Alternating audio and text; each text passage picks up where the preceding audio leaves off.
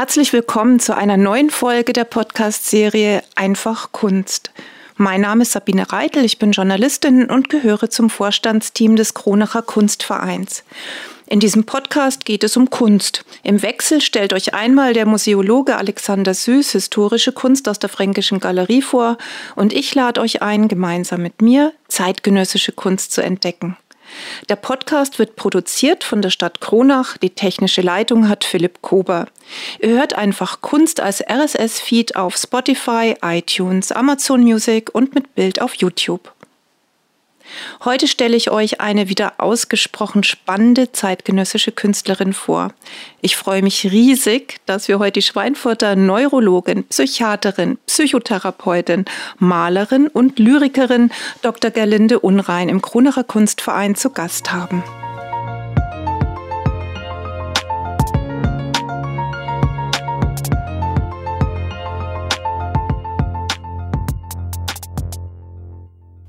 Liebe Frau Dr. Unrein, ich darf Sie unseren Zuhörerinnen kurz vorstellen. Studium der Medizin, Philosophie und Pädagogik in Tübingen, Bonn und Würzburg, Abschlussmedizin mit Staatsexamen und Promotion, zwölfjährige ärztliche und wissenschaftliche Tätigkeit an der Psychiatrischen Klinik und Poliklinik der Universität Würzburg, zuletzt als Leiterin der Tagesklinik und der Poliklinik.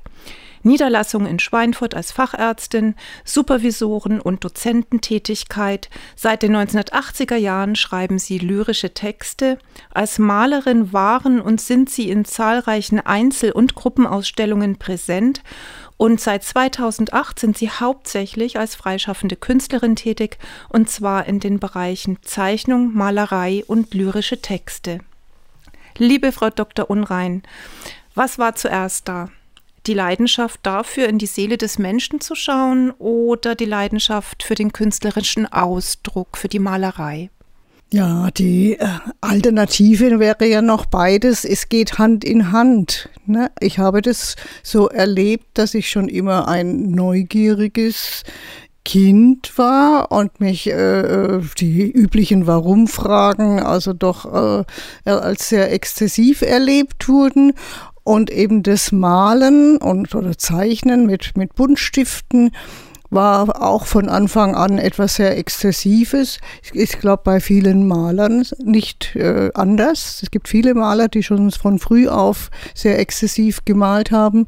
Und bei mir war das eben so eine Möglichkeit, die meine Eltern und vor allem meine Großmutter entdeckt hat, dass ich dadurch äh, ruhig gehalten werden kann. Also sie hat dann so ein Möbel angeschafft mit drei Schubladen und da waren Klebstoffschere und also eine Unmenge von Farbstiften drin der Papierverschleiß war also sehr groß. Da wurden dann die Tapetenbücher äh, geholt, damit ich wirklich viel schneiden, kleben kann. Und das war einfach ein Maldrang. Und er war sehr ausgesprochen und sehr befriedigend und hat mir auch sozusagen äh, äh sehr soziale Resonanz schon früh gebracht, weil ich eben die Produkte dann immer verschenkt habe und das, die kamen an, wurden wahrscheinlich dann bald weggeworfen. Aber immerhin, es war irgendwie, es sah so aus, als ob ich eine Freude damit machen würde. Ich wollte gerade sagen, es hört sich nach einer zufriedenen und entspannten Kindheit an. Naja, nein, das würde ich jetzt, also es war nicht, also in meinem anderen Beruf, also als äh, Psychiaterin erlebe ich, erlebe ich ja dann nun viele, viele, viele Lebensgeschichten und äh, da muss ich das wirklich relativieren, was ich als schwierig erlebt habe. Das ist schon noch äh, das obere äh, Drittel oder noch mehr, aber es, ich, ich war schon sehr empfindlich und ich hatte schon früh immer Krisen und da war dann das Malen durchaus auch hilfreich hilfreich von Anfang an. Mhm. Ne? Aber ja. es kam nicht die Idee auf, das auch zum Beruf zu machen. Doch, doch. Ja, weil ich dann eben, also ab dem Gymnasium habe ich ganze neun Jahre eine Lehrerin in Kunsterziehung und die hat natürlich diese gewisse Obsession und auch das Talent möchte ich jetzt mal äh, in Anspruch nehmen, also ein gewisses Talent äh, muss ja nun wohl da sein. Äh, die hat eigentlich gehofft, dass ich auf die Akademie gehe und ich bin ja auch dann in so mit 16 schon in so Künstlerkreise gedriftet. Aber da habe ich eben nicht nur gesehen, dass das eine Möglichkeit für mich wäre, sondern da habe ich auch gesehen, was für eine harte Daseinsform ist. Äh, also Kunst schaffen was das für eine Existenz, äh, gerade auch für Frauen, es war ja nun einige Jahre zurück, und da habe ich doch Szenen gesehen, äh, wo ich dachte, das, das ist mir einfach zu viel und auch eben der Glaube, ob es jetzt für eine professionelle äh, künstlerische Tätigkeit reicht, war ich natürlich auch ein bisschen unsicher. Und damals gab es gerade den beginnenden Numerus Clausus in, in, Medizin und dann habe ich das mehr so als Gottesurteil äh, mhm. inszeniert. Ich bewerbe mich da, wenn die mich nehmen, mache ich Medizin und wenn nicht, dann versuche ich das andere, was ja vielleicht auch nicht hätte gelingen müssen. Also insofern, aber ich war mit der Entscheidung sehr zufrieden. Also äh, die Medizin, eben das, ich habe es eigentlich betrieben als Biologie vom Menschen. Also ich gehöre mhm. nicht zu den mm, Ärzten, die jetzt unbedingt den Menschen helfen wollten als Ziel, sondern mich hat einfach die Biologie des Menschen und da vor allem das Gehirn äh, äh sehr interessiert dass es dann im Grunde jetzt gerade auch gegen das Ende meiner Tätigkeit doch die, die Hilfe dann ganz im Vordergrund steht und auch in der, von der Befriedigung her hätte ich nie gedacht, dass es einfach auch befriedigend ist, Menschen in ihrer Entwicklung zu helfen und zu merken, dass sie irgendwie was profitieren mhm, von, von der mhm. Tätigkeit. Und das ist in unserem Fachgebiet ganz toll hat sich das entwickelt seit den, in den letzten sagen wir mal 70 Jahren. Ein spannender ja. Aspekt, der sich ja dann auch ja. in Ihrer Arbeit widerspiegelt. Aber mhm. da äh, wollen wir später drüber sprechen.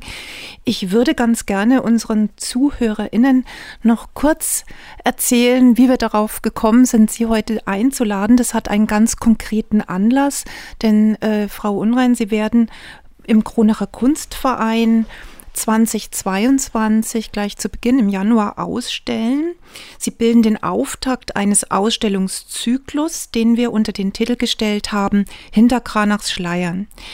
Ähm, der Kronacher Kunstverein äh, nimmt sich da das Werk Lukas Kranachs des Älteren, der ja 1472 in Kronach geboren wurde, vor und baut eine Brücke von Kranach in die Jetztzeit. Wir wollen zeigen, inwieweit Kranach sich in der zeitgenössischen Kunst spiegelt. Und Kranach war ja ein Meister der erotischen Malerei, wobei seine Darstellung von Nacktheit sich ja oft hinter Allegorien und anderen zarten Schleiern versteckt hat. Und Erotik, Eros, ist ja auch ihr großes Thema. Und da würde ich ganz gerne mal wissen, was fasziniert Sie so sehr an diesem Thema? Also das ist natürlich ein unheimlich weites Feld, aber ich kann sagen, die letzten zwei Jahre vor der Ausstellung, also begonnen 2018 mit den Vorbereitungen, war das mein Thema und das ging auch schon voraus. In Leipzig die 17er Ausstellung hieß Glutnester und war auch schon eigentlich mit diesem Thema. Und äh, das, die Vorgeschichte ist eigentlich noch viel, viel länger.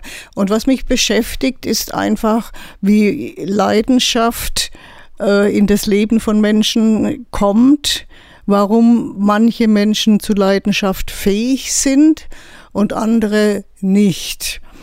Und äh, mein ganz großes Hauptthema ist ja einfach Beziehung. Und als Beziehung verstehe ich, wie man sich selbst eben zu etwas anderem, das können ja auch Gegenstände sein, äh, also wie da eine Beziehung entsteht. Und bei manchen Menschen, die sind fähig zu leidenschaftlichen, äh, analytisch würde man eben sagen, libidinös besetzten, engen Beziehungen. Und äh, meine Meinung ist eben, dass dieses Gelingen solcher Beziehungen für das Gelingen äh, für, oder für das Zustandekommen eines gelingenden Lebens etwas Wesentliches ist. Und ich deswegen es sehr interessant finde, herauszufinden, was, ich, was mir nicht gelungen ist und anderen auch nicht, äh, wie das geschieht, dass manche Menschen davon mehr Fähigkeit haben, andere weniger. Ja? Für den Nicht-Spezialisten, Nicht-Arzt, Nicht-Psychoanalytiker, wo unterscheiden Sie Sexualität und Eros? Also das hat im Grunde äh, relativ wenig zu tun Sexualität kann auch erotisch sein.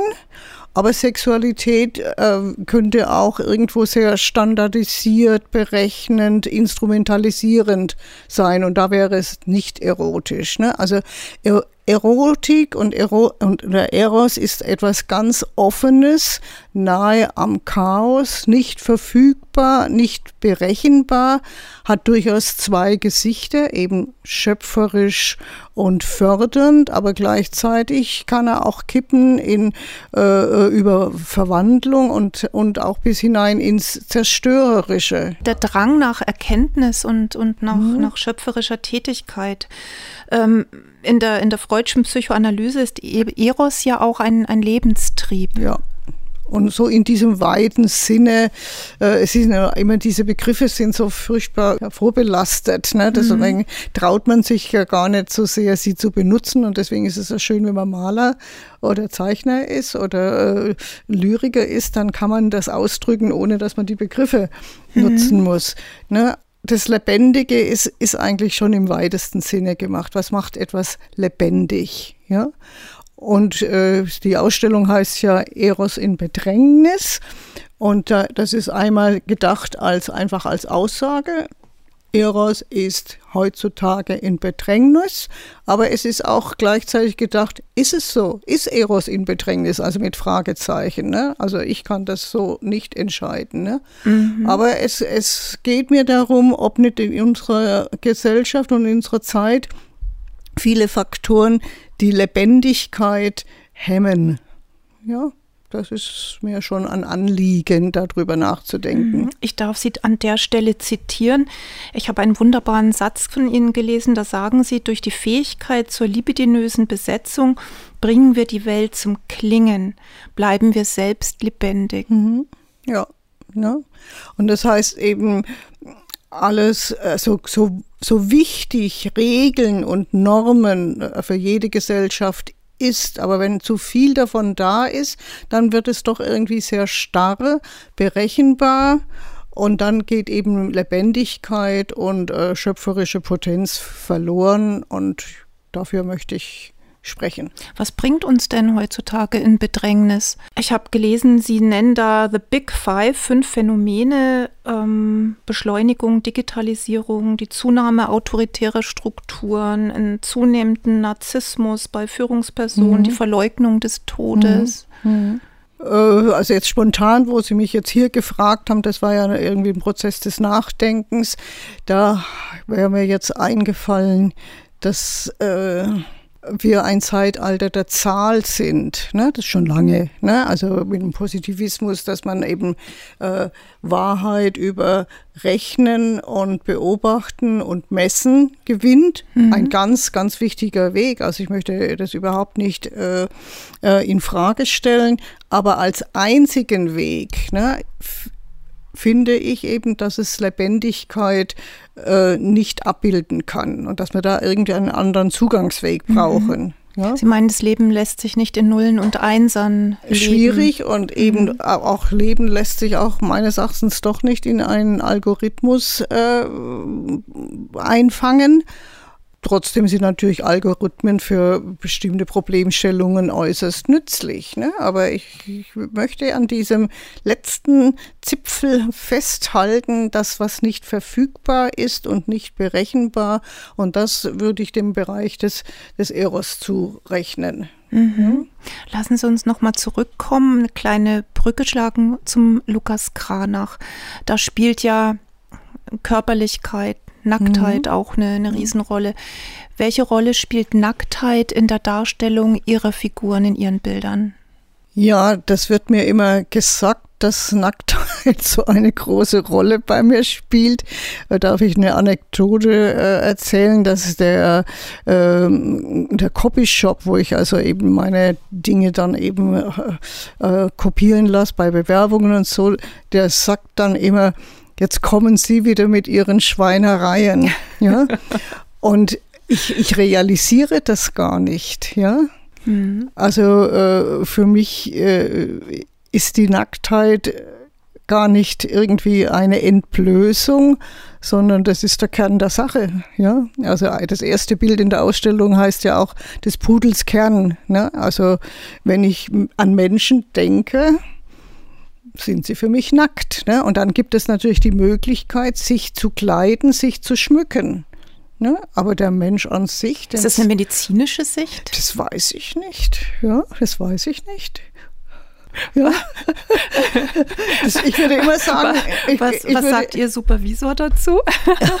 Der, der, hat da nichts dagegen. Der hat da nichts dagegen. Ne? Also, äh, und natürlich auch philosophisch, also sind wir einfach nackte, ausgelieferte Wesen. Ne? Also, die Nacktheit ist für mich einfach die der Urzustand, der, Grund, der Grundzustand. Ja. Ist das Darstellung oder ist das Inhalt? Also Darstellung ist, wie die Nacktheit gezeigt wird ne? und mit welchen äh, äh, Methoden oder mit welchen Farben oder mit welchen Aufträgen äh, äh das geschieht. Ne?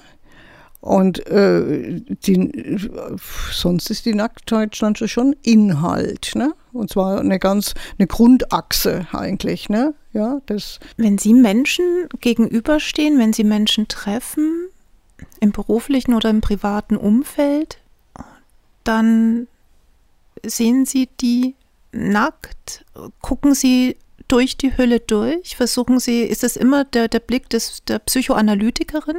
Nein, da haben manche Menschen ja eben ein bisschen äh, Hemmung und denken, das äh, könnte so sein. Aber ich glaube, wer mit mir in Kontakt kommt, merkt es bald, dass das nicht so ist.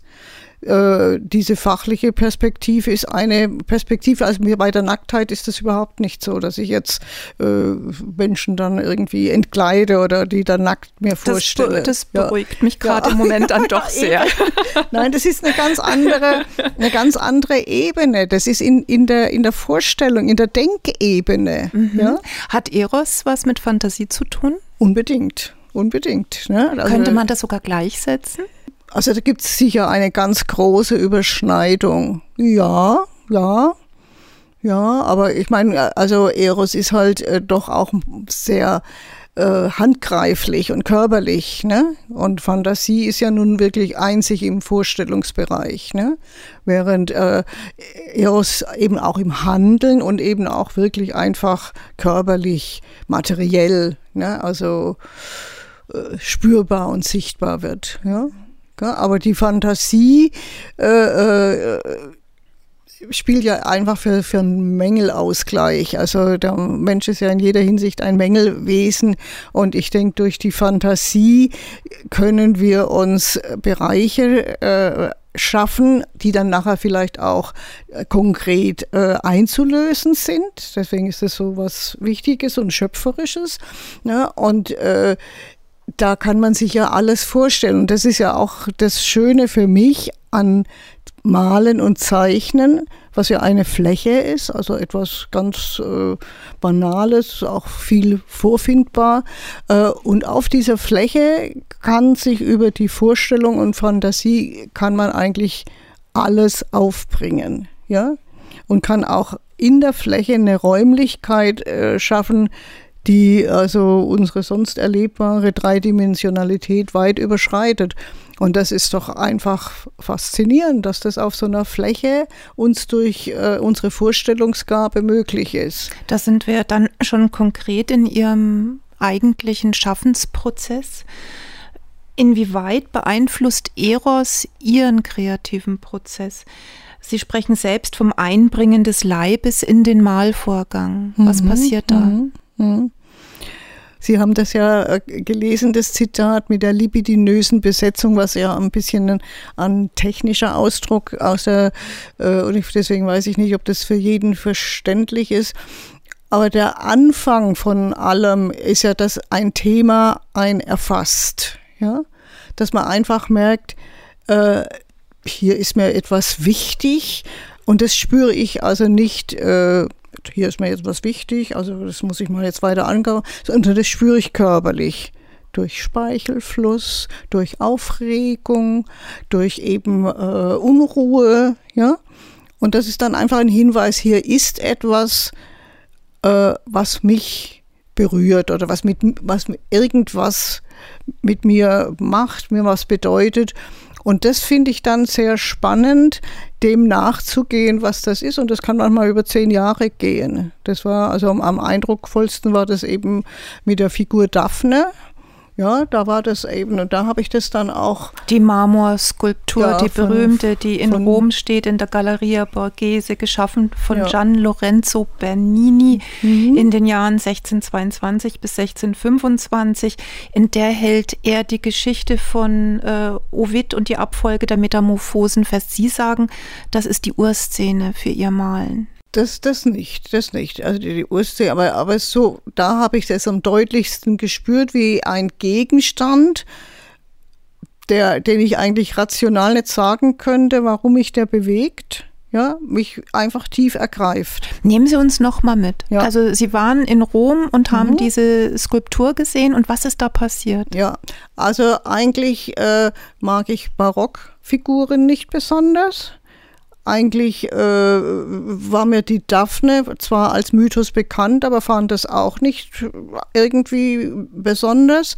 Und als ich da in diesem Raum vor dieser Statue stand, da ist einfach eine Betroffenheit, eine Resonanz, würde ich das nennen, die zunächst einmal unerklärlich ist. Und das ist, denke ich, einfach so ein, ein Wahrnehmungsorgan. Also der äh, der Emil Sola hat ja eben, ist ja 19. Jahrhundert, äh, ein großer Romancier, hat ja gesagt, ein Kunstwerk ist sozusagen ein Zipfel der Welt durch ein Temperament betrachtet. Ne?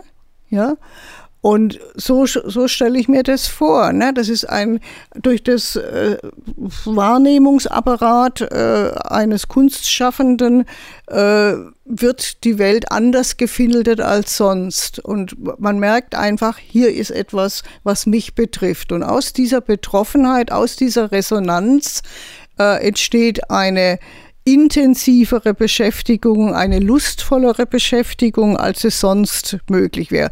Da entsteht, und das würde ich dann schon also als einen erotischen Prozess nennen. Ne? Also dass zwischen Thema und Kunstschaffendem so ein erotischer, offener Prozess geschieht. Eine Leidenschaft fürs ja, Thema. Eine Leidenschaft, ja. Mhm. ja. Und äh, dass auch der Weg dann, wohin das führt, offen ist und auch äh, riskant. Mhm. Ja. Und das Ergebnis, also dann schon, das äh, habe ich so mir gesagt, also das ist ja auch eine Erkenntnismethode. Ne? Ich habe also über diese Beschäftigung mit der Daphne, die vorher unverständlich, warum mich das berührt, habe ich viel über mich und über das Thema äh, Anziehung zwischen Mann und Frau und sich entziehen gelernt. Ne? Ja. Und es gibt auch ein wunderbares Bild, das genau ja. diesen Titel trägt. Daphne entzieht sich. Mhm. Ja. ja. Worum geht es Ihnen da? Was fasziniert Sie da so sehr?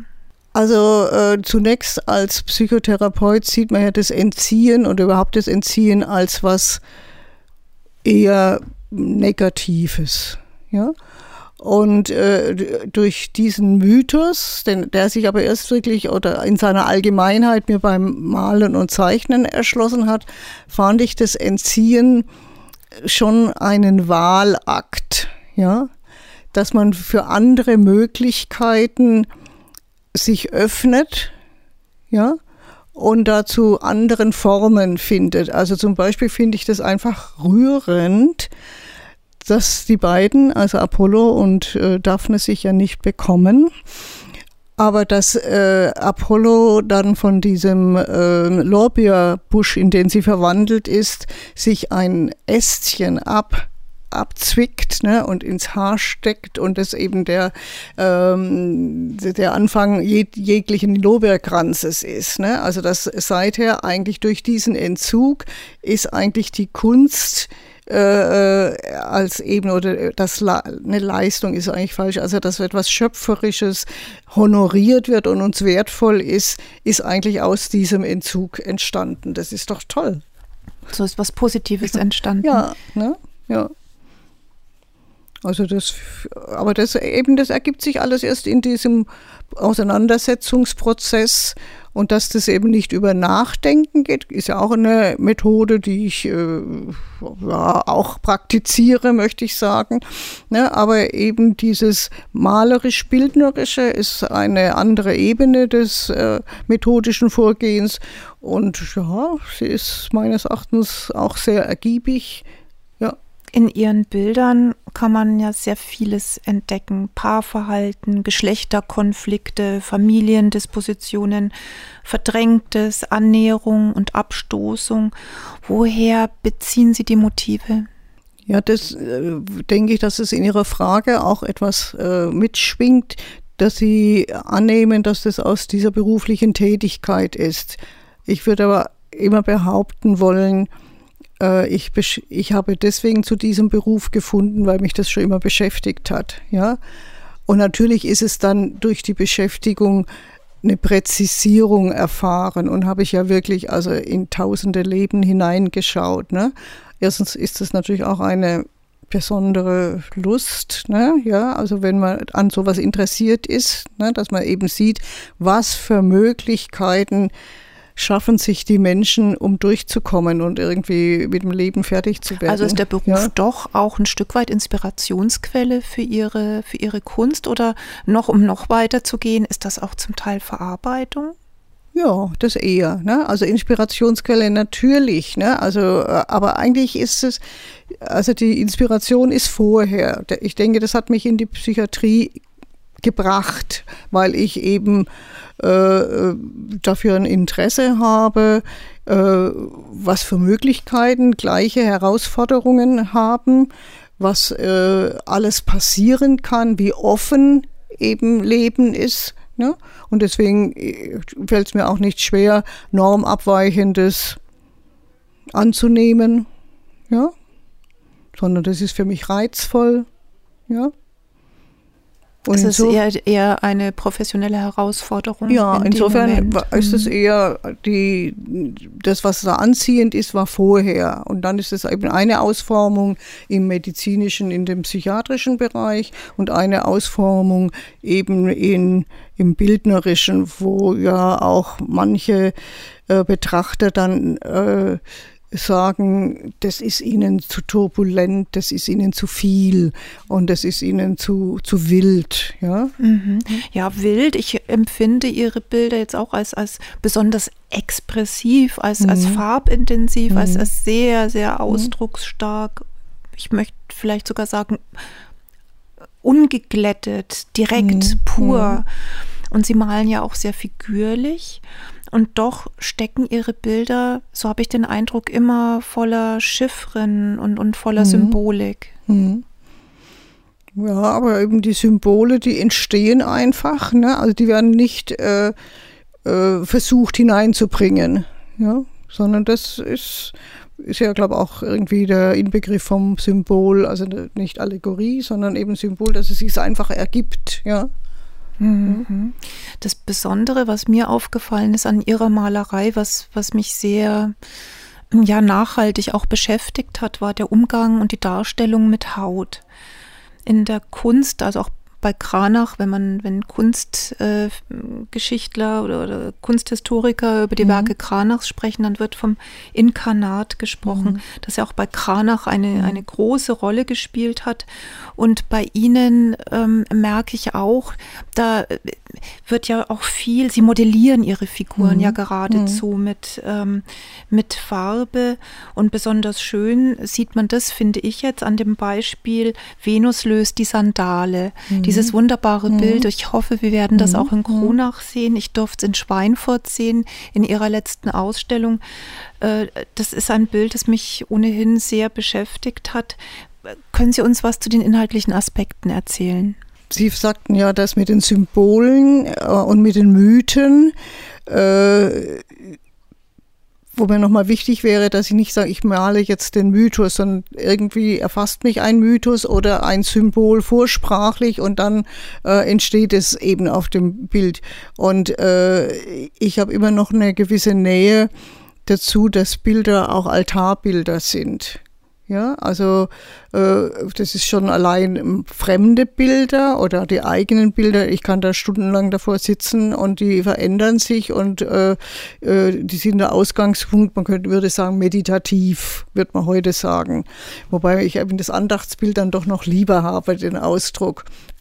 Und so ist ja dieses große Bild, äh, wo diese Venus dazugehört, als Deckel eines, eines Altars gedacht, also als die, ein Flügelaltar, der aufgefaltet ist und dann, wenn er zugeklappt ist, dann ist diese Szene äh, äh, und da wollte ich jetzt einfach versuchen, äh, ein harmonisches Paar da entstehen zu lassen, wo man merkt, also da ist eine, eine für mich schöne Form der Erotik spürbar. Und da fand ich die Venus, die sich die Sohle, äh, die Sandale löst, das finde ich was unheimlich Erotisches. Und dagegenüber sitzt ja dieser noch recht junge Mann, der auch eben so ein bisschen wehrhaft ist, eine, eine, eine, sozusagen eine Schleuder bei sich trägt, aber einfach auch irgendwo begeistert ist. Ja? Was mir bei dem Bild auffällt, generell bei ihren Bildern, die finden ja nicht in einem konkreten Raum statt. Mhm. Das ist mhm. ja eigentlich losgelöst durch Zeit mhm. und Raum. Und mhm. bei dieser wunderbaren, farbprächtigen Darstellung äh, der Venus, die sich die Sandale löst, purzelt doch jemand mitten durchs Bild. Ja, ja, das und schlägt grad, seine Kapriolen. Ja, das wollte ich gerade sagen. Ne? Also, dass eigentlich dieses mit dem Harmonischen eigentlich für mich schwierig ist, weil ich das liebe ich gar nicht. Ne? Und da habe ich äh, äh da zwei Skizzen gemacht. Da sind nur die beiden Figuren drauf. Ne? Ja, und wo ich das dann in groß gemalt habe und es sich langsam äh, vollkommenet hatte, also fertig wurde, da hatte ich das nicht mehr ausgehalten und da sagte ich, das geht nicht, da muss irgendwas dazwischen. Und das muss ich sagen, das finde ich schon überraschend. Das war im Januar 2020. Ja, und dann ist einfach diese schwarze äh, Figur, die da sich dazwischen wirft und die sozusagen auseinanderbringt ich würde sagen, ob sie sie teilt, das muss ja nicht sein, die können ja trotzdem in Verbindung bleiben. Ne? Aber ich habe das ja nachher also interpretiert als eine frühe Form von Corona spüren. Ne? Also ähm, es ist nicht das sowas glaube ich, sowas glaube ich nicht unbedingt. Aber ich finde mhm. es schon äh, bemerkenswert, dass man im Januar 2000, äh, äh, wo man das ja schon ein bisschen gehört hat, dann doch davon angeregt ist und dann doch vielleicht so eine Produktion zustande kommt. Ja? Also das ist für mich nichts Magisches, sondern das ist für mich was Neurologisches. Ne? Also dass eben unser Hirn äh, vorbewusst Dinge aufnimmt und dann, wie, wie man das ja auch aus dem Traum erleben können, in irgendeiner Form zusammenbringen. Und so ist natürlich der Raum ist ein, ein nicht realer Raum von allen meinen Bildern. Ja? Ein anderer in der Kunstgeschichte ja auch sehr bekannter und voller Symbolik steckender mhm. Gegenstand, mhm. den ich in ihren Bildern auch immer wieder entdecke, ist die Leiter. Ich hatte zunächst was so. Denkt, was Sie entdecken. ja, ich habe genau hingeschaut. Ja, schön. Äh, ich hatte so spontan die Eingebung, ja, das ist die Himmelsleiter von Jakob ja. und ja. irgendwo so eine Verbindung zwischen diesseits und jenseits hätte sein können, aber nein, mich hat es dann, äh, äh, ich wurde dann aufgeklärt durch einen ihrer Bildtitel. Ähm, da geht es um die Leiter Ludwig Wittgensteins oder Wittgensteins Leitern. Ja, aber beim Bildbeginn ging es um alles das nicht. Ne? Und mhm. da hatte die Leiter, also das ist, was manche Freunde von mir und Bekannte aufregt, dass ich immer sage, der Inhalt ist mir völlig gleichgültig. Ich, mir ist es ganz äh, wurscht, was das ist. Ne? Sondern mir geht es eigentlich nur um formale Dinge und dann lachen die immer und sagen, das kannst du jemand anders erzählen. Ne? Aber eigentlich erlebe ich es so. Ne? Also die Leiter hat zunächst mal gar keine Bedeutung. Wenn Sie aber sagen, äh, die Jakobsleiter, dann weiß ich schon wieder, die Jakobsleiter war für mich schon immer was ganz Faszinierendes. Ja? Also es sind halt bestimmte Gegenstände im Laufe des Lebens einem wichtig. Ne? Das wäre wieder das Erotisch. Ich habe wahrscheinlich ein erotisches Verhältnis zur Leiter. ja. Wir haben leider keinen Baumarkt, der diese Sendung sponsert. Das wäre interessant. ja, genau, genau. Ne? Und was dann die Leiter, warum das jetzt so ist, dass es so eine Bedeutung bekommen hat, das bleibt ja irgendwie unklar. Und der Titel die Leitern des Herrn Wittgenstein ist erst nach, nachdem das Bild fertig war, ne? dass ich eben dann äh, davor sitzend, äh, äh, macht man ja noch so vielleicht so kleine Korrekturen und dann war das plötzlich da, die Leitern des Herrn Wittgenstein. Und also daraus für mich bedeutsam ist, dass man über Wissen und Ratio sich vorwärts bewegen kann und dass es sehr sinnvoll ist. Das wäre das Steigen auf der Leiter, ne? noch ein bisschen was wissen, noch ein bisschen sich irgendwie äh, was zukommen lassen. Aber irgendwann muss man dann mal springen. Ja? Und das ist der entscheidende äh, Punkt. Und wer nie zum Springen kommt oder den Mut hat, der bleibt dann wieder eben im, im unerotischen Stecken. Also Leben, Leben, ja, Leben ja. ist die Devise. Ja, ne? Mhm. also eben, wenn, wenn's, wenn man lebendig bleiben will oder, oder eben ist, dann, dann springt man, dann kann dann äh, reicht die Leiter nicht. Aber es, ist, es kann sich sehr gut ergänzen. Ne? Also der ganze Taktratus von Wittgenstein ist eine Hilfe, dass man vorwärts kommt. Nur eben am Ende sieht man, es ist mehr und da kommt man so nicht hin. Wunderbar. Das bringt ja. mich zu meiner nächsten Frage. Sie schreiben in einem Ihrer Texte, Gehen wir also davon aus, dass Eros ein Substrat repräsentiert, das als Kit und Transformationsagens in unserem Leben eine besondere Rolle spielt und etwas ist, was uns als Menschen zutiefst charakterisiert und für unser Menschensein notwendig ist. Eros, also als Quelle und mhm. Ausdruck von Lebendigkeit. Liebe Frau Dr. Unrein, können Sie uns zum Abschluss dieses wundervollen Gespräches noch verraten, wie man den Eros in der heutigen Zeit für sich selbst lebendig halten kann? Ja, da braucht man ein bisschen Mut dazu. Da muss man eben äh, wissen, dass Zukunft nicht voraussagbar ist, dass Berechnung für viele Bereiche was Wunderbares ist, aber für manche Bereiche nicht, zum Beispiel im Beziehungsbereich. Ja, und auch bei Herausforderungen und auch bei Lösungen. Wenn, äh, empfiehlt es sich da eine gewisse Offenheit zu wagen, was aber natürlich äh, auch mit der Bereitschaft äh, verbunden sein muss, dass man scheitern kann. Ne? Also Eros ist sehr verschwenderisch, aber nur einige Lösungen führen dann dahin, wo man hinterher sagt, aha, ja, das war gut. Ne? Also man braucht einfach Mut, aber eben ich glaube, dass es irgendeine äh, Gesellschaft, wo Eros äh, eine Chance hat und irgendwie sein darf, dass das äh, auch Gemeinschaften sind, die eben äh, mehr aushalten als äh, welche, die sehr reglementiert sind.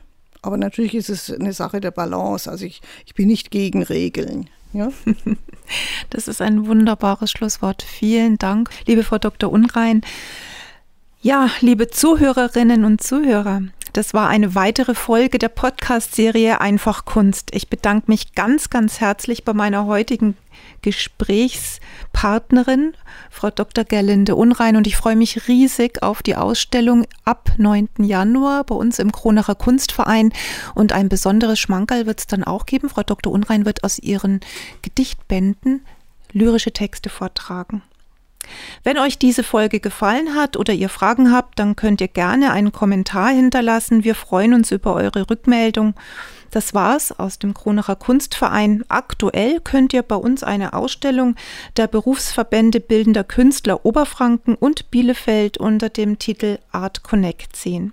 Mehr Infos zu unserem Programm findet ihr unter www.kunstverein-kronach.de. Ich sage Tschüss und sage Danke fürs Zuhören und freue mich aufs nächste Mal bei Einfach Kunst.